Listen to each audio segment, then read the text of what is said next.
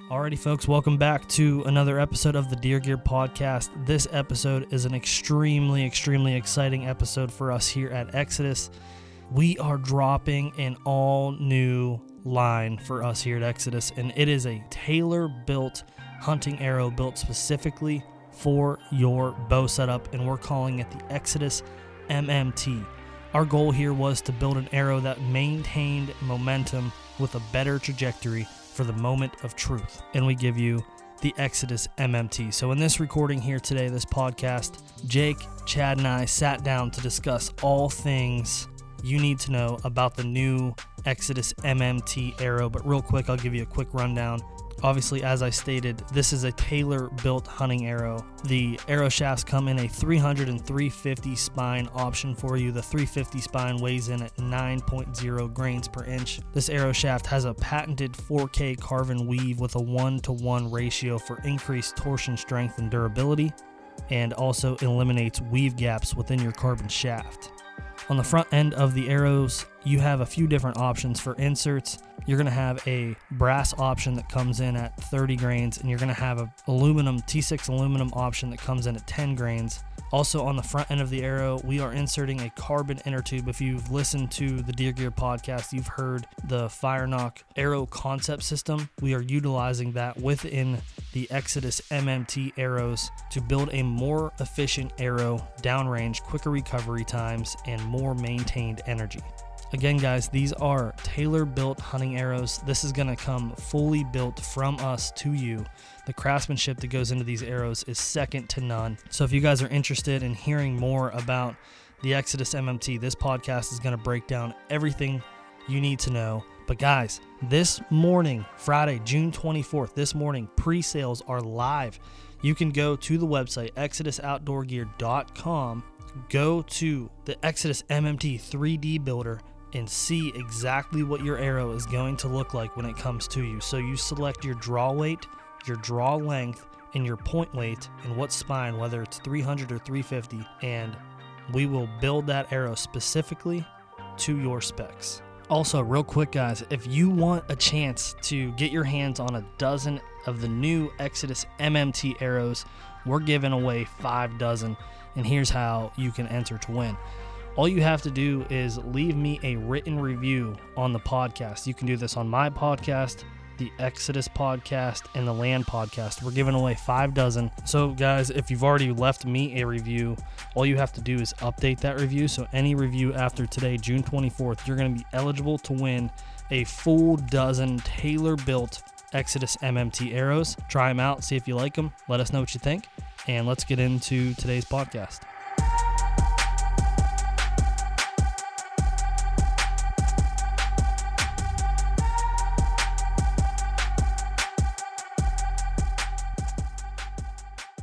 Right, we're live. And uh, man, this is an exciting one. They're all exciting, but this one's extra, extra exciting.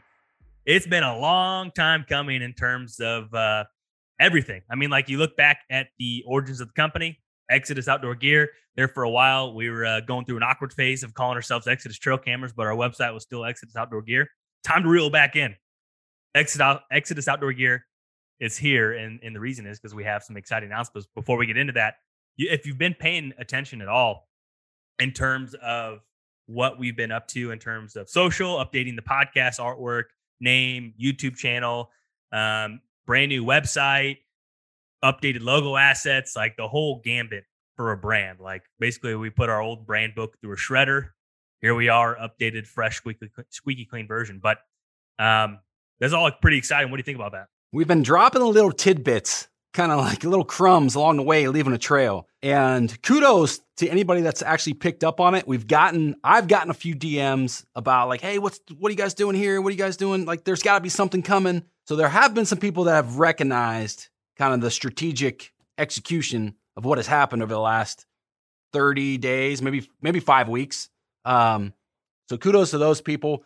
But we're super excited to finally bring this stuff to light. I mean, we've been working on some of this stuff for I don't know ten months, maybe actually it's probably closing in on twelve months um, on on the arrow side. But like the last six weeks, it's been nose to the grindstone, new story video, updating all these assets, kind of going through that or undoing that awkward branding phase that we went through, which really relates to some early mistakes on our part as operators with the brand, making some wrong decisions with boulder bikes and the, the ozone stuff and losing money and trying to reel it back in and focus on what we knew, focus on what we were good at, and that was trail cameras. So here we are, fast forward five years. We've learned from our mistakes and uh, kind of going for round two.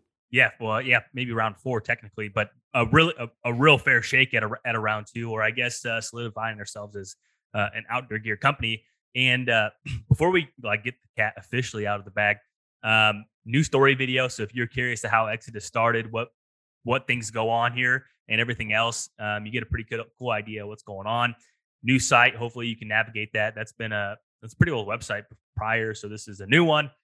Very nice, fresh, and um, we also we have new SD cards on the website as well. What else we got? We got some fresh apparel.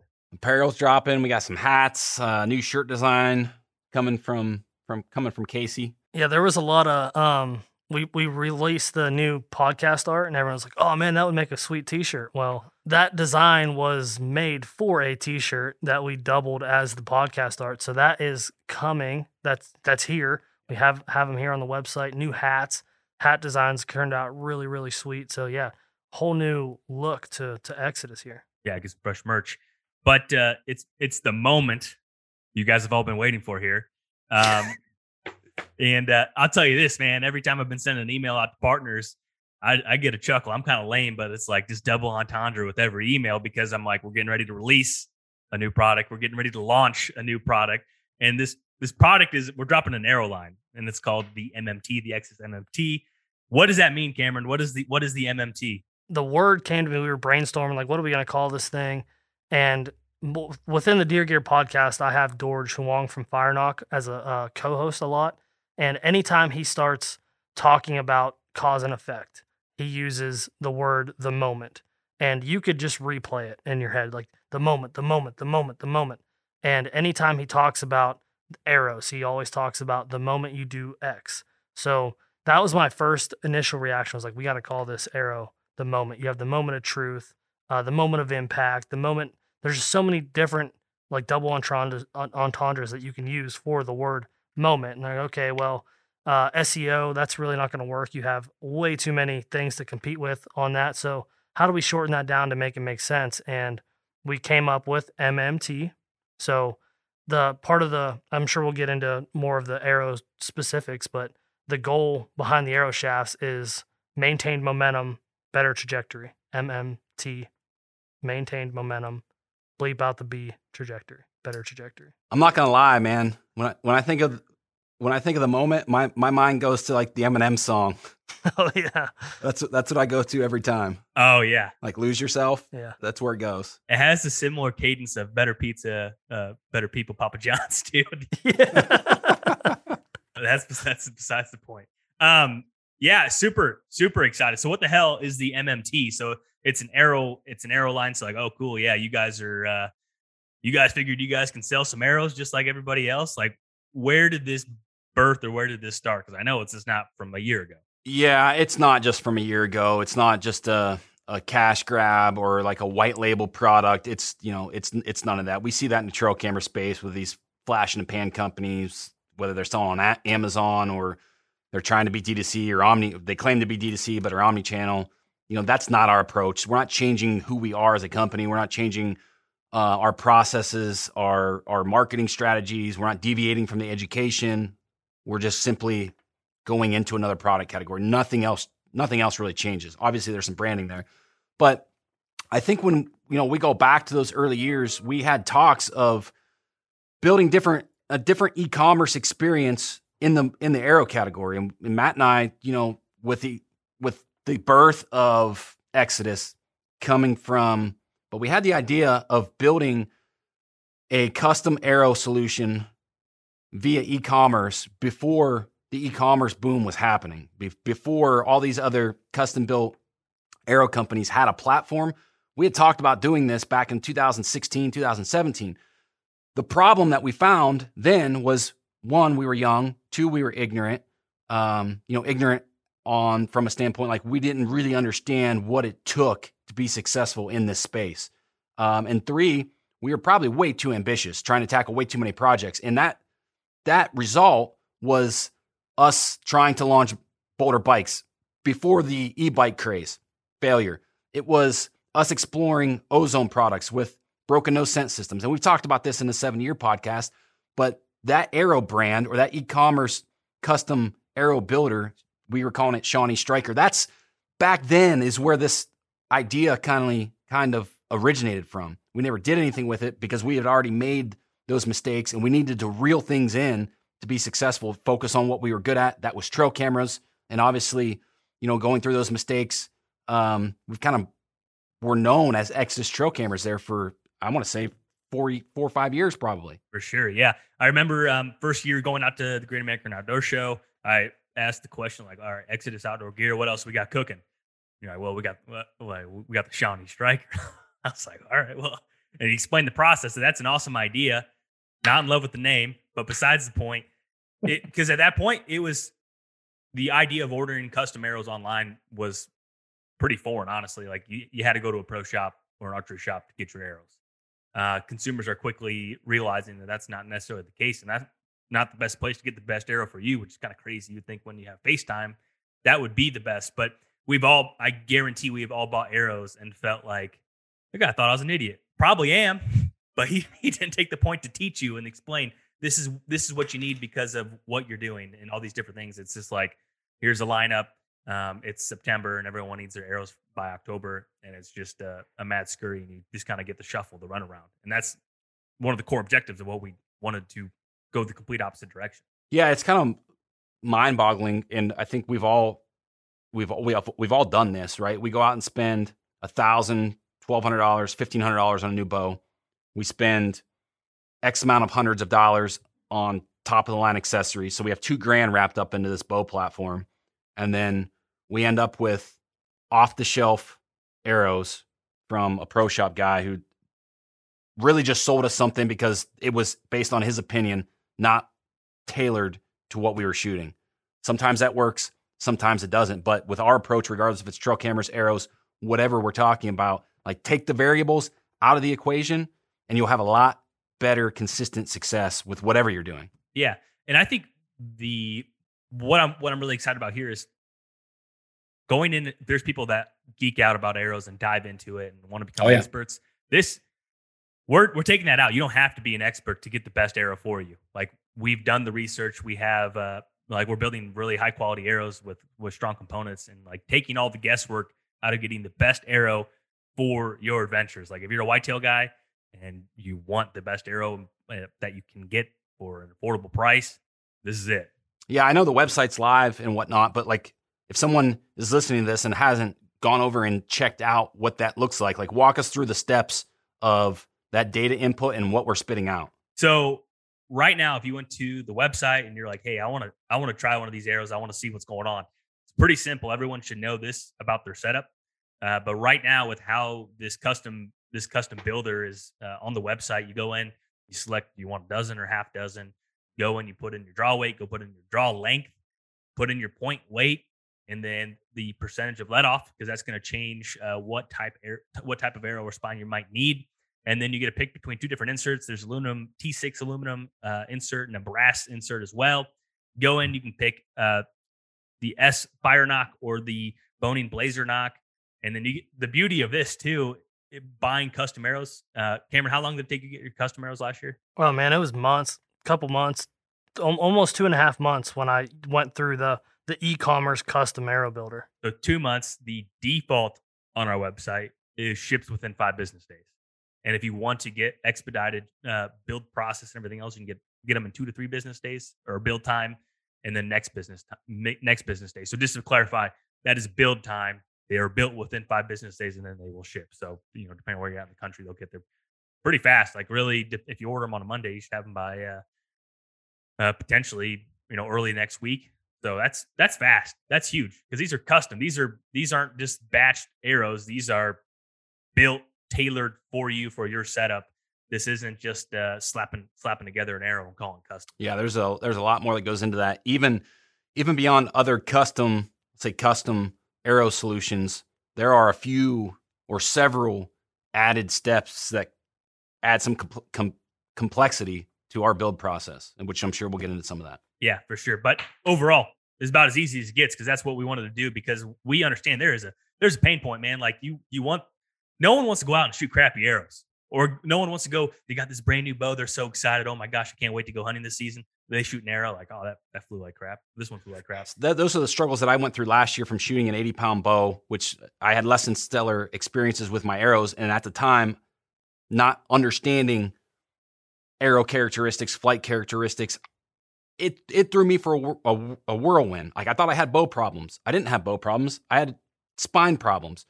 So becoming more educated on this process, diving down these wormholes and spending literally hours every single day for 10 months trying to learn as much as I can, it gets to a point where there is no major return for gaining this knowledge other than if you can communicate it to other folks, you're saving them time. So, like for people that want to dive down the wormholes, that's that's awesome, but I'm telling you there's not tangible there's not a tangible return in gaining that knowledge other than you knowing you like you fully understand the process. Yeah, in, the, in this process, you need to know what a handful of things. You need to know your draw weight. You need to know your draw length. You need to know what point you're shooting, and you need to know if you have a preference on brass or aluminum, which is just a weight preference. So that's it. That's the all basics, you got to know. The basics. Yeah. And so this this the spine's on there. Explain a little bit about what that means though, because we have a 300 and a 350. So um, explain just a little bit about what that might mean for people as they're going and shopping. Well, there's a, when you start talking about spine, there's a couple different things. You need to talk about static spine and then dynamic spine. Your static spine is basically those data points that you're entering, your point weight, your draw length, and your draw weight. Like those are the things that are going to categorize you into a specific static spine, which is just the measurement of deflection in the arrow shaft. When you again, like some of the stuff gets a little more complicated. When you start looking at the dynamic spine, you're talking about how that arrow is reacting in flight once the work from your bow has been applied, which is a whole separate ball of worms. But from a from a consumer standpoint, on the arrow builder, like you're looking at static spine based on what data inputs you're putting in, which is really, really important because that's going to put you into um, either it, it is or it isn't going to put you in a spine that's suitable for your setup. So, like, that is the very basics. That is the very starting point. Like, you need to have your static spine selected correctly for your setup. Because if you're not, like myself, shooting an 80 pound bow, 30 inch draw, I was shooting 250 spine arrows last year. They were underspined. So, being underspined, I had to play with point weight. I got down, like, I was forced to shoot a 75 grain broadhead because I was so far underspined. So, I had to, to lower my front end weight to make those things fly, which wasn't really, you know, there's not, not a whole lot of broadhead options at 75 grains. So I ended up shooting 100 grains, fletched the back ends, and just lived with it, which it worked out. But that's not, again, like you take take out the variables, be consistent, and make sure that you have this stuff figured out before hunting season. Yeah, absolutely. So, um, what spine is this thing? So that's another thing. Like uh, micro diameters, all the craze right now. What what spine uh, are we? What what spine is the MMT? Diameter. Sorry. Okay. So the spine's offered in 350s and 300s, which a 350 spine, and again, we'll go through our build process and what we're doing there. Our process is a lot different than 95% of the other arrow manufacturers or the other world. Um, so our arrows are going to react a little bit shorter when you're comparing them like a 30 inch arrow to a 30 inch arrow. Our build's going to react like a 25 inch arrow or 26 inch arrow, not a 30 inch arrow. But we'll get into that. Um, but diameter wise, we're starting with a 246. Uh, why why do we decide that? Well, there's some science there um, behind rate of recovery, some material property items, which honestly gets pretty pretty complicated. Uh, I don't. We don't like. We need to do some more testing to sh- to visually show because we could talk about this stuff, but people aren't interested in in hearing subjective opinions. They need to see. Show me, not tell me. So we have some more content coming out based on why we chose to start with 246s and not 204s or 166s. And some of that relates to, again, our marketing approach and being transparent, no smoke and mirrors. Um, you know, when you start talking about arrow straightness, straightness, and different SKUs from different manufacturers, the production process, like there's a lot of stuff there that companies are charging people more money for that it isn't any different than a than a cheaper arrow. And an, another on the diameter, an, another another simple um, reason as to why is number one, that's the standard. That's the standard shaft. 246 is the standard shaft. So component selecting and everything that's going to be your your baseline. That's your standard. So the build process is easier, and the shaft itself is just going to be a little bit easier to deal with. Absolutely. Okay. So, in, and I think something you know, like how beyond, um, you know, like trying to solve this issue of uh, selling, you know, tailoring an arrow for someone. The the interesting thing is it's kind of a, to you just mentioned a misinformed or underinformed product category, similar to what trail cameras were during 2015, 2016. So, what what excites you about arrows in terms of educating people about archery and um, arrows in general? I think there's, you know, when you start comparing it to the trail camera space back in 15 and 16, there are some similarities. There is information out there, um, but it's not coming. It's coming more from personalities than it is coming from brands. Easton does a great job. You know, when you get in their blogs, um, they do a great job on educating people. But most of the information is coming more from personalities than it is manufacturers. So then, when you start getting into specific specifics around you know what someone is shooting like as far as a bow setup uh, what their shot execution what that process looks like. That changes with everybody. So something that works for you know x personality y personality is probably doing something a little bit different. And when you pick up x or pick up y and, and shoot what they're doing like it's probably going to be a little bit different for you even. So educating from a from a brand standpoint and and allowing people to know like hey these are the nuances these are the variables. I think that plays a bigger part of individual success than taking you know advice from whether it's replicating what i'm doing or replicating what anyone else is doing. So you're saying i shouldn't try to have the same arrow as a guy shooting trad with a micro that's exactly what i'm saying. heavy? because it works. Exactly what I'm. If it works good for a trad bow, then man, it's got to be great for a compound. Right. That that's not right. Just for anyone that didn't pick the sarcasm up. So yeah, I think that's that's a really good point, and I think that uh, should just be a, a, fun thing to to dive into more to more depth. But any other, I guess, pieces of mis- misinformation that we need to address? I know you mentioned uh, like the straightness example um, yeah. briefly uh, in the production uh, of that. But is there a point where diving into this topic, it is it's almost a, a level of diminishing returns. Like you're you're splitting hairs of overcomplicating this process, and and this is kind of just trying to simplify it. Yeah, yeah, hundred percent. I think if anyone is listening to this podcast and they've tuned into the Deer Gear podcast that that Cameron hosts and has listened to an episode with Dorge Talk, I think that that is overcomplicating the process.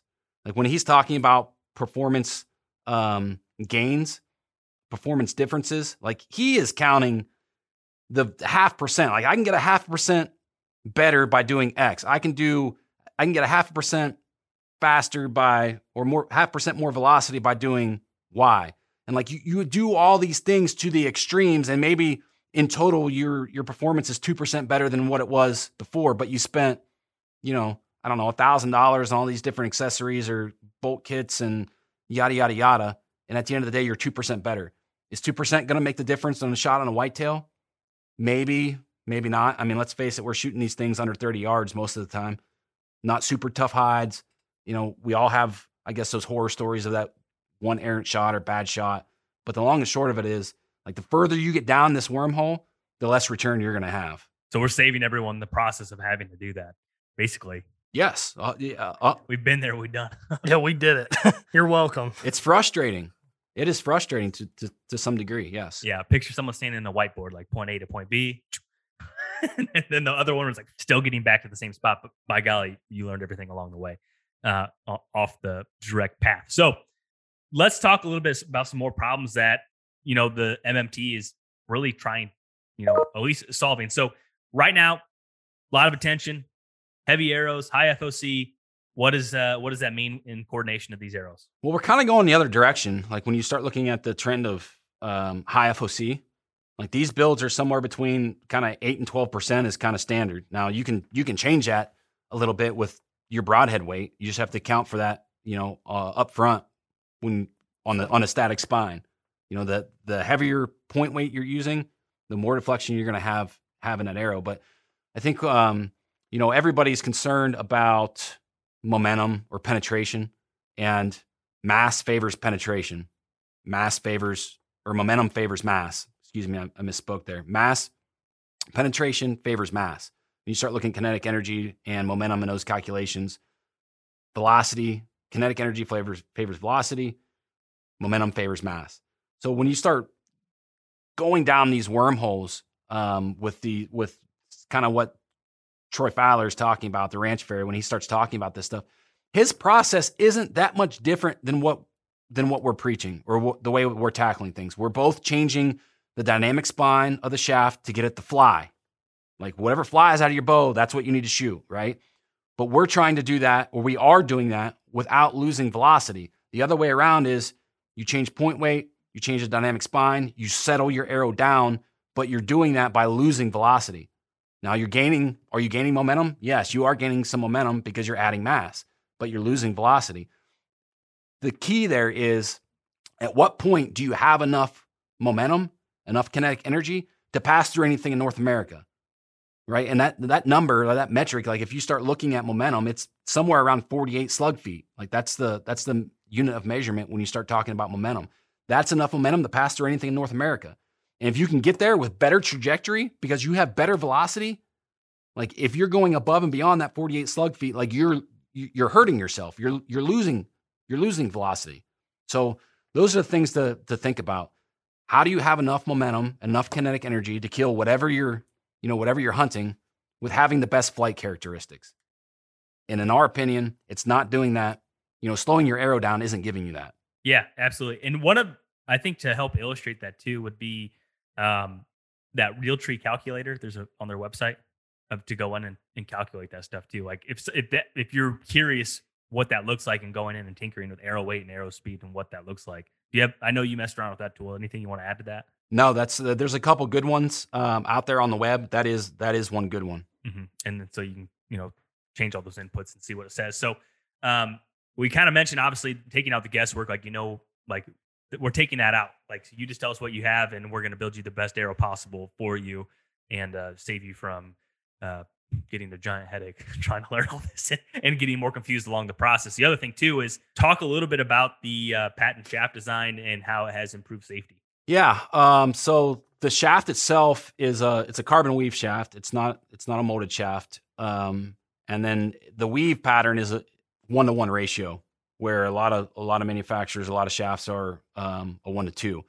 So what that does is it gives us more even strength. Like when you start looking at a, a, circle or a shaft 360 degrees, it gives us better strength in torsion when that arrow is twisting and doing funky things. Once it's in flight, it gives us um, better strength in tension and also in compression. So there's less deformity around that circle. Like if you were to take a circle, imagine like a balloon, and you're poking your finger and that balloon is kind of deforming in different different ways. Like we have less of that because of the patented shaft design. Um, but it comes into the safety the safety realm when you think about shaft failures. And like Cameron had a really really close experience with that this spring when we were doing product testing and setting doing different things with our bows, getting these things set up and starting to shoot. But because of the because of the weave design, because of that ratio, these shafts tend to fracture and not splinter, which, if you've ever seen that viral photo on social of some guy with a splintered arrow shaft completely through his hand or through his forearm, like that dude's picking thousands or tens of thousands of splinters out of his hand, which is nearly impossible. I'm not saying this shaft's not going to run through your hand if you have a failure, but it's not going to splinter the way a lot of other shafts do. And Cameron, you could probably talk on that a little bit. Yeah, I just had a um a freak accident happen where I had too much torque on my string, let it down, the bow blew up, the arrow shot, the arrow came in contact with my sight housing, and that particular arrow in the two points of contact with the sight housing, the arrow just snapped clean, breaks right over that, and as opposed to splintering and going everywhere and shooting shards of carbon through me or through the Bowtech that was standing there. So it was two clean breaks right where that um, fracture happened. And I just took the arrow, threw it away, and I lived to shoot another arrow. So in a scenario where that may not be what you encounter, but if you have an arrow, you shoot it into the ground, you shoot it into a rock, and it has a little bit of a fracture or break in it already, and you shoot it, that arrow is not going to just go into a million pieces. It's just going to break cleanly and go its separate ways, and you don't have to worry about all the the negative side effects of having splintered carbon throughout your body. Obviously, the safety thing's huge. That's very important, and um, it's not important until it is. And obviously, when if something goes south, like to lose the function of your hand is really scary. But beyond the safety aspects of the shaft, what are some of the high end components that we're using? Because I think that's something that really sets this arrow apart as well. Or not just throwing these things together with cheap components. Yeah, I think when you you know when you start looking at custom build solutions, everybody thinks visual, right? Everybody thinks about like a certain color palette. They think about certain wrap or having a cool design or or like a cool logo or like something of that nature. Like that is not the approach that we are taking. Like if if that if the component itself doesn't have some type of performance benefit, like we're not going to use it. That's that's just the that's just the, that's just the approach that we're taking. So you will not see arrow wraps on our on our shafts, like underneath the vanes, and there's reasons for that. And there's probably an argument there from somebody saying, "Well, if I have a white wrap on my arrow, it's gonna it is gonna help me from a performance standpoint because I'm gonna be able to see blood better. I'm gonna be able to tell where the shot placement was. So what's our argument to that, Jake? We got white fletchings on there as well. And a white water transfer pattern. Like there's white, there's I don't know, five inches of white plus your vanes for that specific reason. So when you look at the branding of the arrow, there's not some again going back to if it has performance uh, capabilities or perform an increase of performance, it needs to have a purpose. Is what I'm trying to say. If the component doesn't have a purpose, then we're not using it. That's why the water transfer pattern is white. That's why we're using white vanes. Like there's a purpose behind that that kind of kills two birds with one stone. And if your vane flies off because you have wraps on your arrows, you're not going to see the blood anyway. That's exactly it. For sure. And are you saying these arrows are ugly? I think they look pretty awesome. I'm not saying they're ugly. I'm saying they are they are timeless because there's not some gaudy wrap on them or some gaudy, you know, uh, water transfer pattern saying they're zombie decapitators or whatever whatever you want to call them. And we all know like exactly what I'm talking about. For sure. Yep. So that's really important. Obviously, this is uh, all the components are no nonsense. So let's talk a little bit about beyond the. Uh, well, we'll talk about the fletchings. So why why did we pick what we did, and what what do they do different? Yeah. So we sourced. Um, obviously, we have a relationship with with Dorge at FireNock. Um, I've shot I've shot uh, Aerovane two for on and off for several years. The downside is that they are they are a little bit pricey, but that's what we're using because that's what we believe is the best. Now, there's science behind that. When you start looking at the stabilization and how that arrow comes into equilibrium, when you have like a bare shaft tuned arrow and there's a flaw in that in that shaft. So maybe you have a little bit of an errant flight. The tail that arrow is impacting left or right of your point. Most of the times when you fletch that, the arrow straightens out. And it does that because of friction or drag. You're straightening that out because you're introducing friction into that equation. With friction or with drag, you lose velocity. Again, going back to MMT. Put a parachute know, on the back of your arrow. Essentially, yeah. So you're looking at the back of that that profile of that back end moving around, and you're you're minim, you're minimizing that. So, but the reason, I mean, that's that's the general job of of fletchings or, or of vanes is to stabilize the back end of the arrow. But you're doing that through friction with most vanes. Aerovane 2 doesn't do that. It uses lift, and the way it's designed is it creates an unbalance between upward and downward pressure as the arrow is rotating through the air to help make the revolutions per minute increase. So the faster it spins, it's like a bullet. Think of about a, bull, a bullet that tumbles versus a bullet that spins. Which one has better flight characteristics? The bullet that spins faster. So we're taking the same approach. We're trying to get a faster rate of revolutions without introducing a bunch of friction. And what that kind of equates is this again, watch watch the verbiage here. Better accuracy through better groupings at distance, less drag, less velocity deprivation. Huge. Really important. I it's think, very uh, important. I think uh, fletchings are probably overlooked um, with a lot of things. Like I think some people just pick them by a whim. Same thing. They look cool. Like I don't think That's most it. people think about the, the, the science of why this is the best fletching. Like this is part of the components. How does it make right. the arrow shaft better? How does it help me become a better shot in the moment of truth? See what I did there? Uh, have the best performance. so uh, as you're going through that builder too on the website, we are we providing any sort of uh, lighted knocks for people if they would like to? Yeah, there's a bunch of different knock options, and I think this is something that I've been guilty of overlooking before I became educated on this, uh, you know, in this in this product category. But when you think about the knock, right, the knock of the arrow, like most people, like if it fits on your string and it comes off, people are good with it, right? But when you think about the knock being the actual point of transfer of work from your bowstring to your to your shaft to your actual arrow, like the the the better those tolerances are, the the better your arrow is going to be be off. More consistent. Yeah. The more consistency. Like you have an you if you have a knock that's fitting on your center serving and that that string is vibrating back and forth, hitting left, hitting right, hitting left, hitting right, and then it then it hits the throat of the knock. Like think about what that does. So there's a bunch of different knock options on there. We have FireNock, um, which are specifically for 108 to 112 thousands on your center serving. Most guys are like, ah, I don't know what my center serving is. I've, I've been there. I don't think anyone knows. Most people don't know. But for that specific reason, we also offer another high quality knock from Bohning, the Bohning Blazer knock, that fits most, I guess, default uh, strings from from a bow manufacturer. So it's a double click knock that has a wider throat that, that'll fit up to 120 thousandths center serving. In addition to that, we also have lighted knocks. Now we've had I've talked about lighted knocks on on the deer or uh, on gear gadget. I've shot again. This isn't I don't want to bash anybody here, but I've shot Nockturnal. I've shot Lumenok. I've played around with Glory Nock, and I've shot FireNock. Fire Nock is the only knock, only lighted knock, personally that I have ever used that works every single time the way it's supposed to. They don't turn on when you're knocking your arrow up in up in your tree stand. And you have this glowing blue or glowing green thing up there in at, at dawn or dusk. Like that doesn't happen. And when you shoot the dang things, they go off. And to turn them off, you just turn them vertical and drop them. You don't have to dig out your pocket knife or try to use your thumbnail or whatever else to get things turned off. Damage the knock with your knife. Yeah, I mean there's there's a there's a gamut of scenarios there.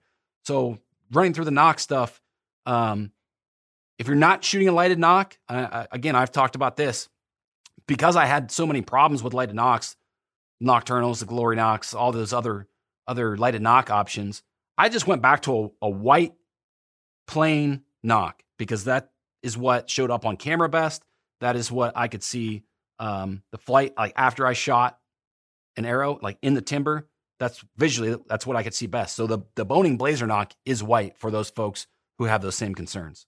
Super important. Well, I mean, when you put it as the once again a knock, another thing that is often just overlooked. Like, oh well, I got uh I got green string bump. Like, like like everyone is trying to like color match their thing and not thinking about the actual components of how important the knock is in terms of your uh, serving serving string. So that's uh, so how would someone figure out if they should get the S FireNock as well to know if they're in those parameters? What's the best way to figure that out? As far as like center serving, yeah, I think you can get a mic and just measure it if you have a mic laying around. If not, like just contact your bow manufacturer to see what the default string is, or if you have if you have custom strings, you can order them to any uh, any size you want. So if you're ordering custom strings, like know that up front. And but if you don't, like just contact your manufacturer; they'll tell you. For sure, very important. How would you say that's extremely important before you press order? Yeah, that is. Oh yeah. I mean, it's not a, it's not a, it's not a, a thing that's like going to totally trash the build because you can you can buy third party knocks and just pull. I mean, they're just insert knocks, so pull them out and install a new knock Unless you have the lighted option. If you're going the lighted option, like it is important that your serving size is, is correct because what happens if it's too tight, your shaft is going to end up leaving after the shot and your nock's going to stay on your arrow. Or you'll have pinch, like at full draw, your arrow is going to lift up off your rest. Yeah. Anything else on the nocks? I think that no, I'm, unless you have anything, Cameron, that covers the back end. Yeah, that's it. Okay. Um, what about this the CTI on the front end? Let's talk about that. Another pretty exciting thing. So we'll talk about the uh, the inner tube of the arrow. Yeah, so this is different. This is going to be foreign for a lot of people. I think most, uh, all custom, most custom built arrows, like you're buying a shaft with wraps, fletching, some type of insert or outsert and knock. Like there's nothing going on on the inside of of the actual carbon shaft itself. We're taking a different approach to that because of some performance increases. So in our builds, we're actually putting a six inch inner carbon tube or inner carbon shaft in the front of these arrows. And they weigh about anywhere from, I don't know, 30 to 32 grains in total on the front end of the shaft. So there's a couple reasons for that. One is it changes how your arrow reacts after the shot. Like I mentioned that you, that that these things, um, you know, in my example, I'm shooting a 30 inch arrow, but they're reacting like a 25 inch arrow, meaning they're recovering faster. That's possible because that shaft itself is elongating the front node on your arrow shaft. And Cameron has a really good example of of explaining that in in a what'd you say a uh, arts and crafts version. Yeah, yeah. Get out, go out to the sidewalk and get a chalk piece of chalk. Yeah, you could take, you can walk outside with your daughter, your your son, and draw this draw this on the sidewalk. But if you picture your arrow shaft as a goldfish or a tuna fish or a fat fish, the that tail end of it is your broadhead.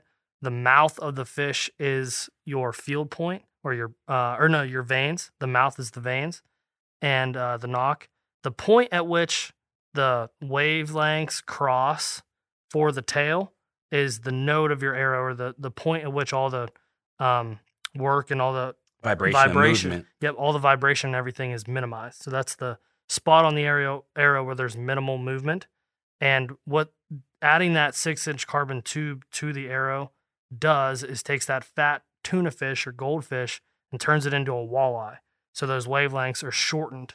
The arrow is the node is elongated. It's more consistent. It's more forgiving, and it's more efficient. Yeah. So efficient downrange meaning it comes in equilibrium faster. You're losing less velocity.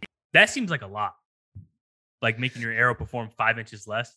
It is. Yeah, it is a lot. And when you start getting into the specifics about the performance, it does get pretty darn complicated. a lot of variables. Yeah, there's a lot of variables in there. Um, but those results, as far as like you know, reacting like uh, you know five inches shorter, basically, uh, or four point eight inches shorter, I think is the actual number. It's sixty percent um, of the effective length of that six inch carbon tube is what it's what it's what it's changing. That has been pretty consistent. Interesting. Anything else to add on that? Well, I mean, there's some stuff that goes into the craftsmanship of of those builds, but essentially that inner carbon tube um, is applied. So your your actual insert of your shaft. So we have uh, 6061 T6 aluminum insert that's 19 grains, I believe. And then we have a brass insert that's 30 grains.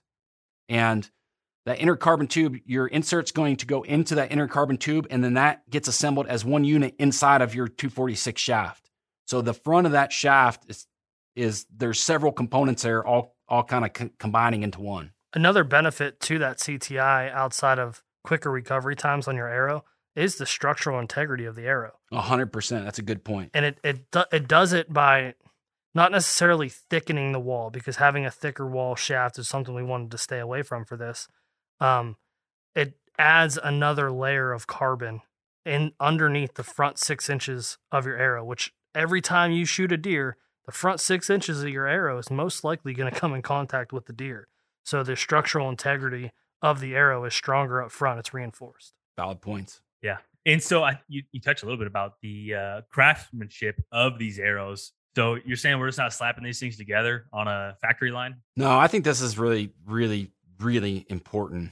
Um, I mean, Cameron, I don't, I don't know if we mentioned this um, previously, but you had a pretty poor experience with a, a custom solution or custom custom builder last year. Yeah, it's two years ago. Two years ago. Um, and because of the issues that I went through, so let me just I used a custom arrow solution and uh, they were custom made arrows for me. I shot a few deer with those arrows and they killed the deer, but every arrow, I shot five deer with those arrows and three of the five arrows broke in the very same exact spot. I did not come in contact with any bone. I thought maybe I had. Um, I shot right in that deadly V, like perfect shot placement. And my broadheads perform extremely well. It's not a broadhead issue. Every arrow or three of the five arrows broke in the very same exact spot. Those are the same arrows that took two and a half months to get to me. So those arrows weren't necessarily built correctly for what I was shooting. They just were like, oh, it's been two and a half months. We need to get him an arrow. Because of the frustrations that I went through from that waiting two and a half months, when I needed replacement arrows, I just ordered the same thing again. And I got the same results because the arrows weren't made specifically for me carefully. They were just thrown together and this will work for you. Go ahead. I so let me just give you a, a, short example on specs. 27 and a half inch draw.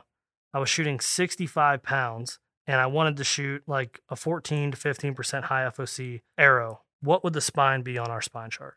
350. I was shooting a 250 spined arrow for the last two years, which is what you shoot out of an 80 pound bow with uh 30 inch draw length. Like it's about as stiff as it gets. And they had me in that at a, a 65 pound bow and a 27 half, half inch draw length. So that's just kind of the um, craftsmanship, the thought behind what's going on, and why we're how we're tailoring things to you. Yeah, I mean, on, on the craftsmanship side, there are some added steps that we're doing to make the builds consistent. One of them is we are weighing and sorting components down to two tenths of a or a fifth of a grain, basically. Um, so part of that comes with building a dozen arrows and using a six inch carbon inner tube on the, on the front end. So if we go build a you know a dozen dozen of these um, dozen of these arrows and we're just grabbing CTIs from out of a bag, out of a box, out of a pile, and if there's one or two grains difference there, by the time you get those builds, you might have five or six different arrows that you know a grain here, a grain there. All of a sudden, they're five or six grains difference without even putting a broadhead or a field point on them.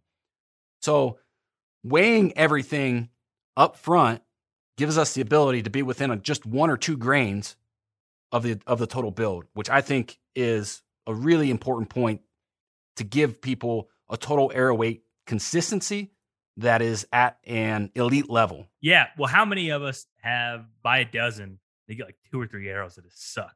Like they're always just like always. two inches to the right, two inches to the right, two inches to the right every time. And then you get rid of those two. And then you're sighting in your HHA one pin sight outside and there's a slight breeze and you lose two more arrows. So now you're down to like, of the dozen, you're already down to like eight effective arrows. And then you got six in your quiver and you have two spare arrows for five. You know, like right. eliminates that as well. Like the arrows you get are all going to behave.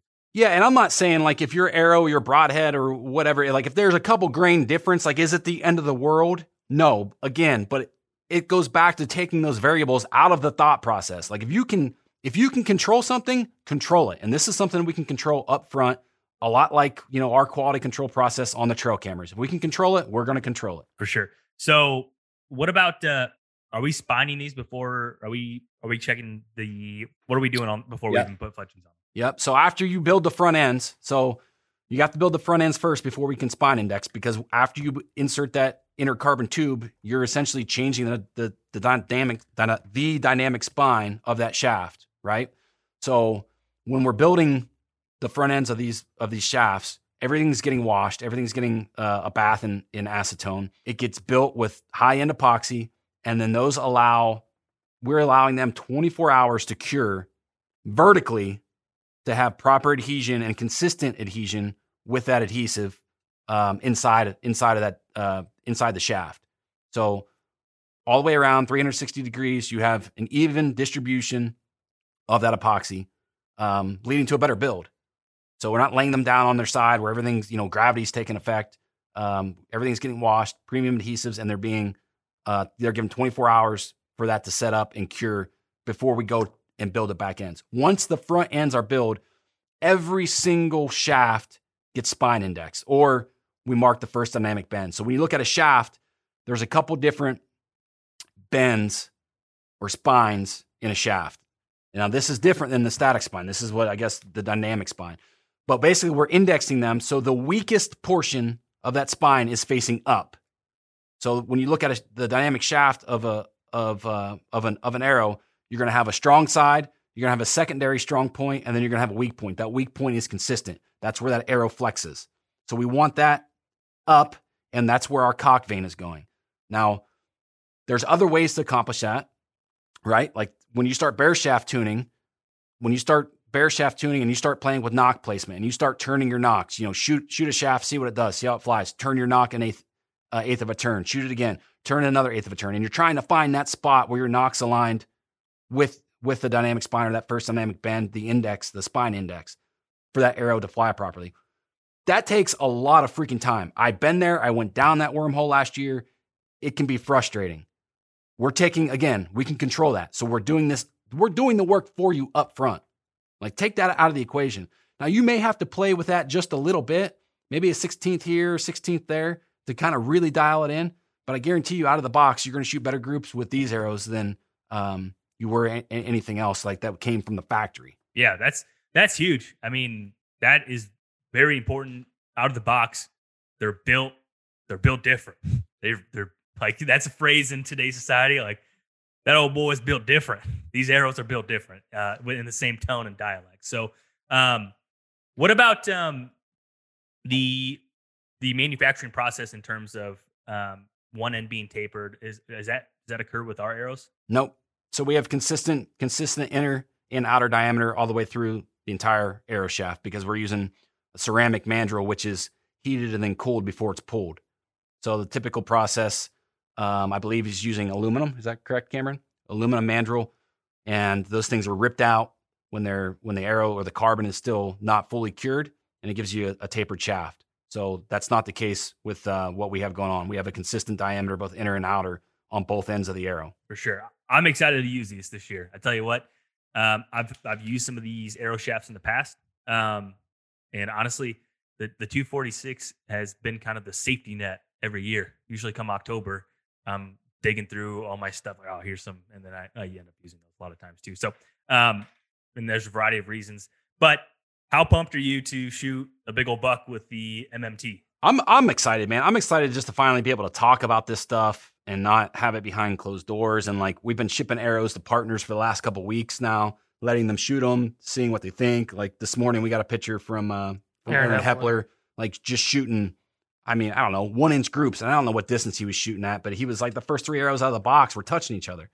Um, so it's just cool to see an impact, I guess, uh, with the people that have have had these things in their hands for a little while now. I don't know how much cooler it gets when you can say that you know you're you're tracking down a deer with your scouting and and your trail cameras, and then you also kill them kill them with your arrow. Like that's that's pretty that's pretty cool. I'm ready for a bright red film over the logo. I mean, that's all I have to say. Um, Cameron, how excited are you to use these? Man, I'm I'm I'm super excited. I think everything's kind of coming together. I think uh, collectively in the office, I've probably shot them the most, um, played with them the most, and built a bunch of them. And my I'm shooting. I, I have two bows now, and I'm shooting right now. I'm shooting my triax, and I shot one arrow at 20 yards. I just got my bow back, shot one arrow at 20 yards, moved back to 30 yards, and beat the knock off that arrow at 20 yards. So these things are consistent, man. It's it is exciting in a year where I'm potentially going to draw Iowa, going back to North Dakota, and I have like a chance to put these things to the test, like actually really hammer it home. And I'm I'm really excited for it. It's, it's a it's a product that we've been working on for a long time. It's cool to see it come to light. Yeah, and I think it's going to be cool for consumers too, and just viewers and uh, folks, you know, consuming our content. Like, there's a lot of people that love the content that you know don't dive down or or purchase trail cameras because we are on on the upper uh, end of a of a price point. Like the guys, a lot of public land guys are running you know Tascams or or not task cams but Tascos because they're fifty bucks or Wild Games or you know whatever their reason is. Well, now we have another product category that if you know if you relate to the brand, if you're consuming our content and we're providing some value, there's another opportunity to you know to help us achieve our, our objectives of, of of helping people. Don't think you're doing us a favor. You're getting the best freaking arrow for, for whitetail hunting too. Oh, absolutely. Like, so not only do you get to support what we're doing, you also get like a extremely superior uh, arrow, arrow shaft, you know, tailored to you, built for you. So that definitely is very exciting, and uh, ho- hopefully everyone takes advantage of that because I think, man, I, a lot of conversation, like you just said, at trade shows and everything else. Love what you guys do. Everything else. How many cameras do you run? Zero. Um, so where are these where are these landing in terms of yeah, where where are these landing in terms of uh, price point? What can people expect to pay? Well, the, I think the def, the default price with like the the Bohning knocks and like the your typical um, typical build time, I think is two thirty nine. Does that sound right? And then there's some there's some added charges in there. If you want lighted knocks, they're going to be more expensive. If you want overnight builds, it's going to be more expensive. But that base price is set at 239. Really reasonable considering what you're definitely. getting. Yeah, I like that custom experience that took me two and a half months to get and broke every time I shot a deer was 280. Yeah. I remember I got some arrows fletched at an archery shop maybe last year, it might have been two years ago now. Had everything besides the had the shafts, so I had to buy the fletchings, I had to buy the components, and then they had to put them together. It was like $150 on the labor and components. Yeah. yeah. And I was like, man. So you're getting, I guarantee these are going to be built with more TLC than what those were as well. Yeah. The time that goes into this is substantial. 100%. Yep. And so, yep. you know, when you look at that price point, I, I mean, I think it's, uh, I think it's extremely fair for for what you're getting. So and there's still the option for like the half dozen purchases too. Like that price set for a, for a dozen. So yep, half half at two thirty nine. So what do you say? Should we give away a few of these? We haven't done a I giveaway on here in forever. I think we should. So how many we want to give away? Five dozen. We're gonna, yeah, that's fine. Let's do five dozen, but let's cut it up so ten, so ten people. You want to do half dozens, or you just want to do full dozens? I mean, I think you got to do a dozen. Okay, do five dozen. Five dozen, and we'll do that across the Land Podcast, the Exodus Podcast, and the Deer Gear Podcast. So if you listen to those, you're going to hear the same pitch. But you got to leave a written review wherever you listen to this. You to leave a written review. Uh, if you're watching this on YouTube, leave a comment, hit the subscribe notification. Pretty pretty easy way to get into uh, get some fresh arrows for this upcoming season. And if you already left a written review, we really appreciate that. But you can go in and actually update that so you're fresh on top of the list. And it's June 15th. So any review after June 15th, we are going to throw you throw your hat into the their name of the hat. And if you're feeling really froggy, we're gonna have a pretty cool launch video. Give that a share. Yeah, that'd be helpful too. So and also too, if you have any questions or you're curious uh, what your build may be, reach out to us. Um, that's another thing too. Like if you have specific questions, we want to help educate everyone and make sure you're getting exactly what you need.